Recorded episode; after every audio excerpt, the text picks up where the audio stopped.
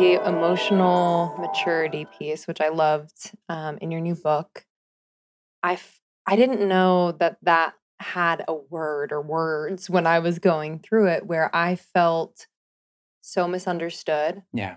but I was also kind of most certainly misunderstanding other people yes. Yes. and not taking responsibility for Mhm. that um, and really taking responsibility for how I felt.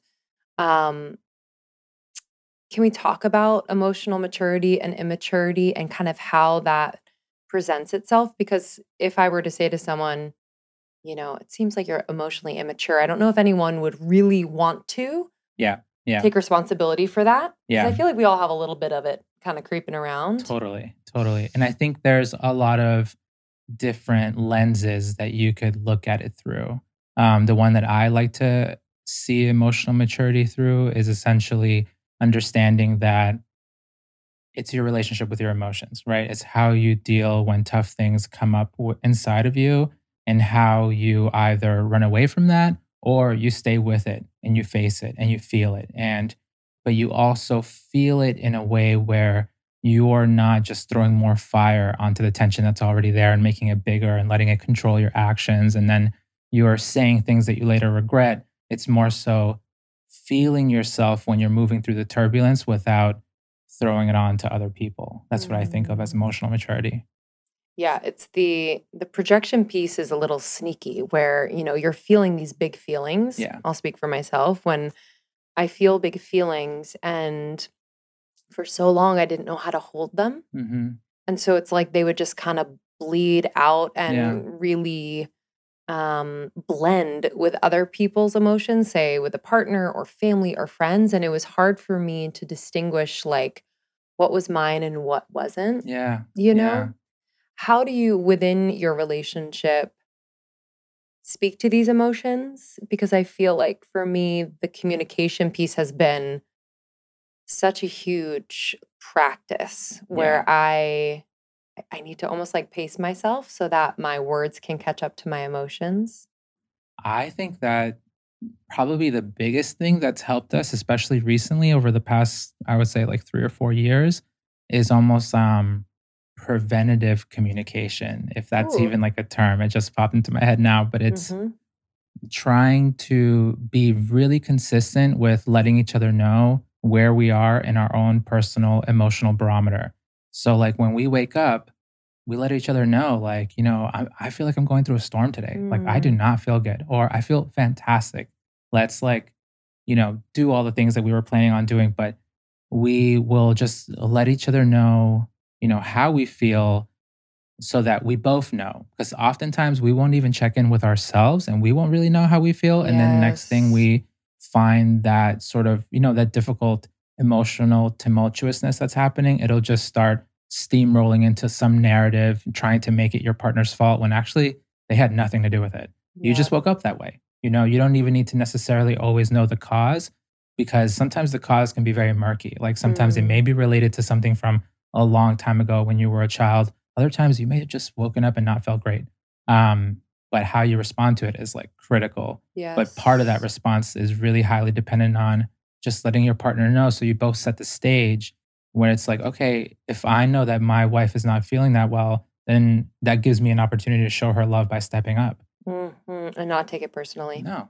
Yeah. Yeah, that's that's been a very important practice that I didn't realize we were doing as preventative measures. But Yeah. yeah, it's um it reminds me something our therapist said to us was if it if it hasn't been or I'm butchering this, but if it hasn't been said, then it's not true yet. Like if you haven't expressed it to your partner, That's you so can't smart. Yeah. assume that it's true hmm because I would kind of sit and like if he was in a mood, which he can be, my sweet Pisces, um, but I'm also a Gemini moon, so we Yeah. we're two people. Um, if he was in a mood, I would just go through. I'm like, did I do something? Did I say something? What's happening? hmm But I have really stuck to what she said, and I'm like, if he doesn't say anything, then not that I'm not going to, you know, communicate with him or kind of ask him how he's doing, but more so just take it on as something that I feel responsible for. Yeah. I love that too because it feels like that era of like the 1990s and early 2000s where we would like expect our partners to read our minds, like it's over. Yo, I can't read he says mind. to me, Yeah. "I'm not a mind reader," Yeah. and I say, "I wish you were sometimes, but I wish you were, but we're not there. we're not so there yet. talk to me. Like Yeah, what's going literally.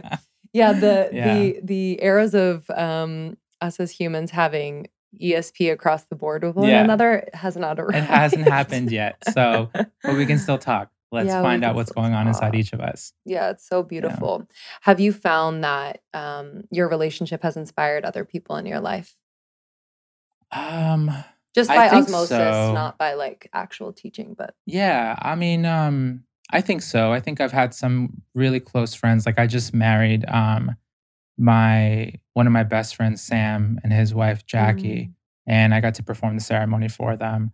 Um, and he's, you know, so critical in my life because he's the one who put me on this meditation path. He's the one who did the silent 10 day med- meditation courses first.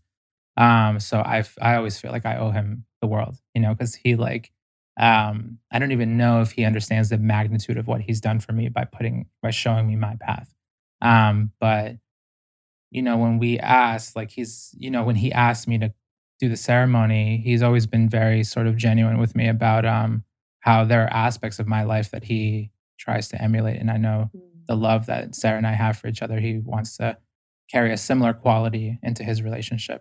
yeah i love that and i ask i ask that because i really i love the feeling of learning from friends and family Yeah. who are modeling something that i love and respect and really telling them and having it be um, an exchange where that's something we look for and honor rather than being like oh my god so you know kind of the more gossipy Yeah. let's talk about the what's going wrong Yeah. like I really love um leaning more into that. It just feels feels good. I think that's why it's so important too to have friends who are not exactly like you. Yeah. because they're it's so easy to just like you know like vibrations attract like vibrations and you end up in the group where everyone just has like way too many commonalities yes. but like thinking about sam right like when i think about him like he is a person of like immense courage like this dude has no problem stepping outside of his comfort zone and it's like a Mhm. quality of his that i'm constantly trying to emulate in myself because he just has it to like a very like highly developed degree Yeah. So your meditation path, I know we've talked about it the first time we spoke, but I feel like perspectives of our it's path are always Yeah. changing. yeah And our community is whether they are regular meditators or Mhm. they're curious about meditation, would love to know your how you met meditation. Sure. And um, I was talking to Sarah before this, and she was saying um, you guys did a 45 day yes recently. I would love to talk about that, but would love to talk about just how you met meditation. Sure, yeah. Um so it was interesting. Meditation kind of came to us. It was the summer of 2012 for me when I did my first course. Um but that happened a year after I hit my rock bottom. So like my rock bottom point was the summer of 2011. And um, that's when, you know, one night I just did like way too many different drugs. Felt like I was dying, you know, literally felt like I was having a heart attack. I spoke to a doctor later and she was like, Yeah, it sounds like you had a mild heart attack. Wow. Um, so could have lost my life that night. Um, but that night I realized that what had gotten me to that point was that I had been lying to myself. I had been lying to myself about how like rough I was feeling inside, how much anxiety I was feeling, how much sadness. And I would try to run away from that by just like filling myself with pleasure by going to parties, by drinking, by doing different drugs, by constantly stimulating myself in some manner or or another. Um, but when I realized that what had gotten me to that point was lying to myself, I was like, maybe if I tell myself the truth, I can pull myself out of this mess.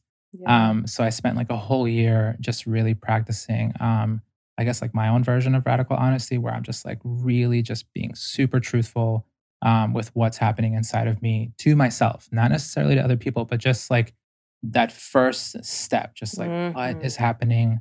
And instead of immediately like trying to smoke or trying to call, you know, trying to just distract myself in some manner, I would just sit there. You know, I wasn't even meditating. I would just sit there and just feel what I was feeling. And it had a lot of results. Um, but in some ways, it feels like uh, a year later, that kind of um, I don't know, somebody got me ready to do that first silent 10 day meditation course because it took that um that sense of presence to like a whole nother level because you're just, you know, it's totally silent. You're there for 10 days. You are not communicating with anyone else. You don't have your cell phone. You're not like emailing with you, you know, you're totally disconnected from the outside world.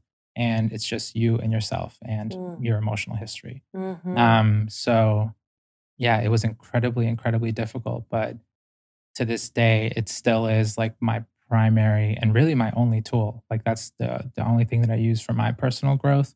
Um, and it has just provided tremendous results for me personally. Wow. Can you describe the the power and the practice of the 10 day Sure. Yeah. meditation? So the 10 day course, when you go in the first three days, you practice uh, what's called anapana. Mm. and that's um, sort of a concentration practice that helps calm and concentrate the mind where you're aware of the uh, the natural breath and it's quite difficult like you are breathing all the time but we're never really aware of the breath moving in and moving out Sure. um, so when you start practicing that it shows you how um, unfocused your mind is like it's you know you may focus for like one breath and then already it's thinking about the future or it's thinking about the past um, and then after those three days, after the mind settles down a little bit, um, you start uh, observing the body. You start observing the the truth that's happening within the framework of the body, and that truth sort of immediately reveals itself as impermanence. Right, like everything's changing, fluctuating. Whether it's like a really intense pain, there are intensities in that pain. Whether it's like some tingling or vibrating, there's some motion there. Um, so you see the truth of change and that truth of change is what allows a lot of that unbinding of that old conditioning in the mind and sort of creates that um that feeling of liberation. Yeah. Yeah, the the sitting with your emotional history is uh when you say it, I'm kind of like, whoa, what would come up? Yeah. What did it feel like, I suppose, sensationally? Like it feel like waves or was it how, how did you kind of um are you supposed to process it in the moment? Yeah, it's interesting. Um you don't want to give too much meaning to any particular feeling because a lot of it is just like um you know you're you're just understanding the law of impermanence primarily. Um but then at other times you do know that like there's just a lot of hard stuff that people have gone through you know? And I, I remember for me particularly when i first when i did that first course um the sensations were were rather like rough. Like it felt really physically painful. And it wasn't just the pain of like sitting there for long hours and meditating. Like i would feel like just like thick pains like emerging from my back it almost felt like steel beams like coming out of my back No i remember thinking that specifically You're like, I hope this is something that doesn't need to be there. I know. I'm like, I hope I'm okay. But like, I was okay. It was just like Yeah. so much stuff from the past that had been Wow. just Lodged. accumulated Yeah. over time. That's what that's what people don't quite realize that Mm, every time that you react, whether it's like light or very dense reaction, it gets accumulated in the subconscious of the mind. And that like, you know, it stays there and it'll affect how you see the present and how you react when different situations occur. yes. Yeah. Yes. Yeah, there's um the body's intelligence has been something that I've been working with related to my intuition because I Yeah. found that I will feel intense sensations in my body connected to um moments of like high emotion um or intense emotion and sometimes it's mine sometimes it's not Mhm. sometimes it's like a message trying to come through um but the body is just incredible it's like this Yeah. little um radar or like a It's like, like a, a little yeah it's like Yeah. a little where there's information coming in Mhm. what is your relationship with your body like the evolution of your relationship with your body been like Oh, that's a great question. I think it's been uh, an evolutionary arc of just acceptance, yeah right? Because there's this constant thing that, especially, I imagine that a lot of Westerners in particular have because we're constantly fed images of beauty. I'm sure that's a problem all around the world. Yep. But um, just like accepting where I'm at and just Mhm. loving where I'm at yeah without being like, okay, I need to get here or I need to get there. And a lot of that has been built through the meditation practice and has helped me sort of hone my relationship with my intuition in particular. Um, because for me, per, I mean, you know, intuition just works really different for different people. Like a few things that I've learned is that two things in particular. One, your intuition, if you're really going to follow it, it will ask you to step outside of your comfort zone. Mm-hmm. Like it's meant mm-hmm. for you to grow. Um, and the second part is that it won't ask you to do anything that will hurt you. Mm-hmm. Like it, it may ask you to do things that are you know, challenge you, It may like scare you a little bit if it's like, you know, you need to move to this new city or you need to like leave this job for this other one or things like that that feel daunting. But it's not going to ask you to do anything that will hurt you. Um, but to me, it feels like a very sort of like continuous calm signal that is very different from the cravings of the mind. Because the mind's like, I want ice cream, like I want to, I want to watch more of this TV show, or I, you know, but it's um you can tell that these are sort of the sounds that reactions mm. make as opposed to the body just like continuously delivering this one particular message like i remember the moment when sarah and i um, decided that we were kind of like over we used to live in boston before we lived in new york city for seven years um, but i just kept feeling i was like now's the time like it's time to go to new york city you know i thought it was the time before but it wasn't quite yet um, but this moment in particular felt different and when I checked in with her, she felt like, yeah, it's time to do something really different. And um, and when we listened to what was coming in through us, we felt like we went to New York, and New York almost received us with open arms. You know, we quickly found a room in our friend's um, the apartment that he had, and then we were able to find our own apartment like a month later. Sarah found a job really quickly that she loved, and and then I got the you know like sort of like the next step of that, which was like, you know that it's time to write, but now you actually need to start writing. And that's when mm. I started the Yung Pueblo stuff. Wow. Yeah. Um, in a partnership, do you find that someone's intuition is leading at different times or is it Yeah, I think we take turns. Yeah. Yeah, we take turns. Like um I think it's uh like a big practice in our relationship is just sharing leadership. Mm-hmm. You know, because we yeah. and like we know our strengths, right? Like um, I tend to lean towards the bigger picture and can like sort of see the arc of like, you know, um, sort of like the big moves that we've made, like going from Boston to New York or from New York to Western Massachusetts. That was like my intuition coming in. But Sarah is more so like she can deal with like what's happening right now in a way where she's like, we need to get like these things done. And like, these are the things I'm going to do. These are the things you're going to do. And I'm like, okay, boss, got it. Yeah. yeah. the sharing of leadership is yeah. so powerful and it just builds that trust. Mm-hmm. And it's not, it feels good to trust the other person to lead. Thank you so much for tuning in to Morning Microdose by Almost 30. We hope you enjoyed waking up. As always, we encourage you to take what resonates and leave the rest. If you enjoyed this trip, tune into the full episode on the Almost 30 podcast. All episode information can be found in the show notes. Make sure to subscribe, and if this becomes a part of your morning routine, be sure to share it with a friend.